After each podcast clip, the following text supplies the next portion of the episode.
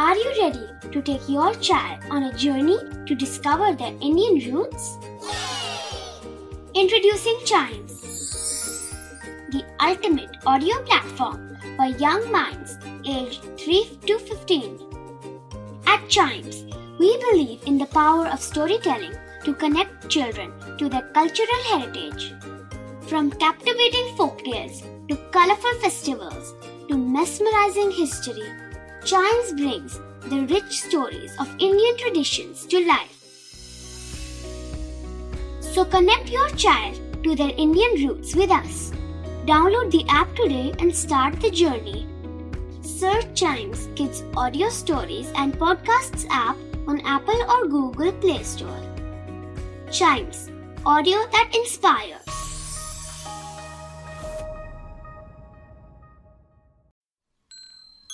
This is Chimes Radio Podcast. कबूतर और चूहा। ये कहानी पंचतंत्र के मित्र संप्राप्ति भाग पर आधारित है। दक्षिण भारत में महिला रोप्य नाम का एक नगर बसा हुआ था। वहां एक विशाल से वृक्ष पर एक कौवा रहता था। एक बार जब वह अपना खाना ढूंढने के लिए जाने लगा तो उसने एक शिकारी को उसी वृक्ष की तरफ आते देखा।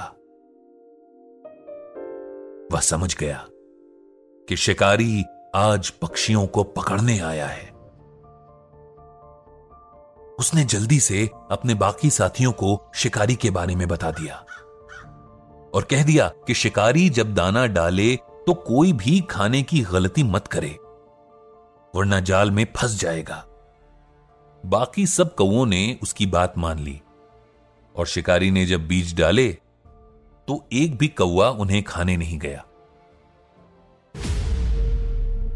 तभी आकाश में कबूतरों का एक दल निकला। बीज देखकर उन्होंने अपनी भूख मिटाने की सोची। कौवे ने तुरंत कबूतरों के सरदार को आगाह किया कि वहां जाल बिछा है, पर कबूतर बहुत भूखे थे और उन्होंने कौवों की बात यह सोचकर नजरअंदाज कर दी कि कौवा ये सारा खाना अपने दोस्तों के लिए बचाना चाहता है। पर जैसे ही कबूतर नीचे उतरे तो शिकारी के जाल में फंस गए। पर अब पछताने से क्या हो सकता था।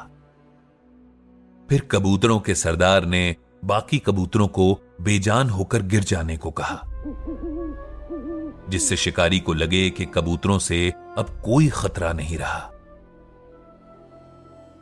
जैसे ही कबूतर गिरे तो शिकारी ने अपना जाल समेटा और वापस चलने लगा। तभी कबूतरों के सरदार ने इशारा किया और सब कबूतर एक साथ पंख मारते हुए जाल समेत उड़ गए।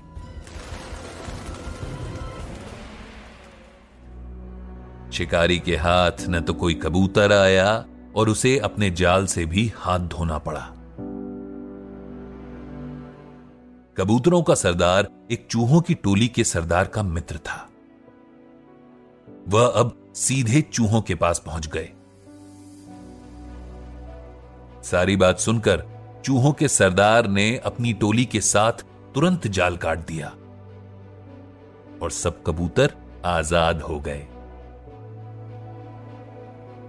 पंचतंत्र की हर कहानी हमें जीवन को सही ढंग से जीने का पाठ पढ़ाती है। इस कहानी से भी हम यह सीखते हैं कि किसी की सलाह को बिना सोचे समझे झुठलाना नहीं चाहिए